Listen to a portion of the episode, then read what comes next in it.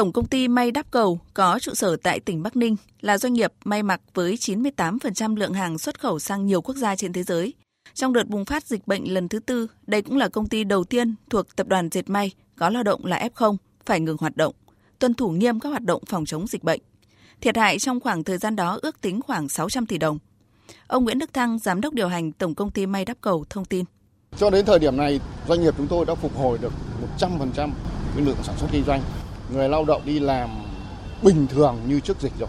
Bây giờ chỉ sợ là không có hàng hóa để làm thôi. Khó khăn thứ nhất là cái nguyên phụ liệu của mình vẫn nhập chủ yếu là từ Trung Quốc thì cái lượng nguyên phụ liệu nó về nó cũng không đúng tiến độ nhưng mà khách hàng thì người ta lại vẫn yêu cầu là giao hàng đúng tiến độ. Đó chỉ là ví dụ điển hình, góp phần khẳng định nhiều doanh nghiệp ngành hàng đang nỗ lực phục hồi sản xuất kinh doanh, đóng góp vào nỗ lực phục hồi tăng trưởng chung.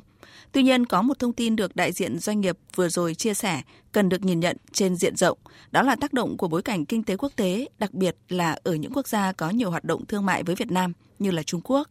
Nếu như hoạt động đóng cửa cấm biên bị nước này triển khai kéo dài sẽ ảnh hưởng kinh tế Việt Nam. Việt Nam cần nghiên cứu và sớm đề ra triển khai những giải pháp cả trong ngắn hạn, trung hạn và dài hạn.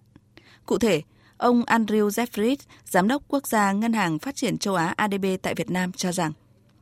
lockdowns in China are seem to be một trong những đối tác thương mại lớn nhất của Việt Nam trong khu vực là Trung Quốc. Nhưng Trung Quốc đang phong tỏa nghiêm ngặt, ảnh hưởng đến chuỗi cung ứng. Trung Quốc cũng là nguồn cung cấp linh kiện, bộ phận quan trọng trong ngành sản xuất của Việt Nam.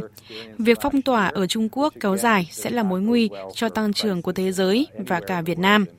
Về ngắn hạn, tôi nghĩ phục hồi kinh tế sau đại dịch là mục tiêu phải làm ngay lập tức. Rất nhiều doanh nghiệp gặp khó khăn do các biện pháp đóng cửa để phòng dịch vào năm ngoái. Cần tiếp tục đẩy mạnh giải ngân cho các dự án đầu tư công và thu hút đầu tư từ khu vực tư nhân. Các khoản vay, nợ xấu cũng là điều mà Ngân hàng Trung ương Việt Nam phải cân nhắc, nhưng cũng phải có những khoản hỗ trợ phù hợp để các doanh nghiệp có điều kiện phục hồi. Trong tiến trình phục hồi kinh tế của Việt Nam, ADB cùng nhiều tổ chức quốc tế khác đều dự báo và khuyến nghị lạm phát kinh tế Việt Nam năm nay có thể cao gấp đôi 2021. Áp lực lạm phát do chi phí đẩy, do khủng hoảng lương thực toàn cầu. Chính phủ Việt Nam cũng đã nhận diện được nhiều thách thức trong bối cảnh mới và đang đặt con số mục tiêu kìm giữ lạm phát ở mức 4%. Chuyên gia kinh tế Nguyễn Bích Lâm, nguyên Tổng cục trưởng Tổng cục Thống kê Bộ Kế hoạch và Đầu tư cho rằng đây là mục tiêu khả quan nhưng cần toàn nền kinh tế nỗ lực trên nhiều khía cạnh, đặc biệt là nỗ lực triển khai hiệu quả chương trình phục hồi và phát triển kinh tế xã hội của chính phủ ban hành tại nghị quyết số 11. Cụ thể, chính phủ cần kịp thời tháo gỡ khó khăn vướng mắc về cơ chế chính sách, thủ tục hành chính, ra soát bãi bỏ các quy định không hợp lý, cần đa dạng nguồn cung, minh bạch và đơn giản hóa quy trình thương mại, chủ động nguồn nguyên vật liệu, tăng tính độc lập tự chủ của nền kinh tế, điều phối linh hoạt và thực hiện hài hòa chính sách tài khóa tiền tệ. Cộng đồng doanh nghiệp cần chủ động chuẩn bị đầy đủ các điều kiện đẩy mạnh sản xuất kinh doanh, đảm bảo nguồn cung và lưu thông hàng hóa, điều hành đảm bảo tính đúng, tính đủ, hài hòa lợi ích giữa doanh nghiệp kinh doanh xăng dầu, người tiêu dùng và doanh nghiệp sử dụng xăng dầu, vân vân. Đồng thuận quan điểm này, ông Phan Đức Hiếu, Ủy viên thường trực Ủy ban Kinh tế của Quốc hội cho rằng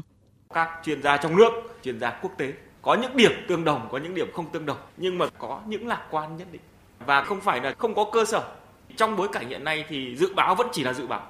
Ngoài những cái thuận lợi vẫn có tiềm ẩn rất nhiều những cái rủi ro. Và hiện nay cũng đã nhận diện ở chừng mực nào đó rồi. Từ lạm phát, từ giá nguyên vật liệu, từ tác động của cuộc xung đột vân vân. Nhưng mà chúng ta lại có những cái ngành đang có tiềm năng rất lớn. Có những cái dư địa để chúng ta lại kích hoạt thêm, phát triển tốt hơn nhưng tiệu chung lại tăng trưởng hay phát triển vẫn phụ thuộc vào chính chúng ta cái nỗ lực và cái cách chúng ta làm trong thời gian tới cần tích cực triển khai hiệu quả chương trình phục hồi và phát triển kinh tế xã hội, cần khẩn trương hiện thực hóa các chương trình hỗ trợ đến tay người dân doanh nghiệp và đảm bảo thực thi các chính sách công khai, minh bạch, cũng là khuyến nghị của ông François Pencho, trưởng đại diện Quỹ tiền tệ quốc tế IMF tại Việt Nam. Chính sách ưu tiên cần thúc đẩy phục hồi,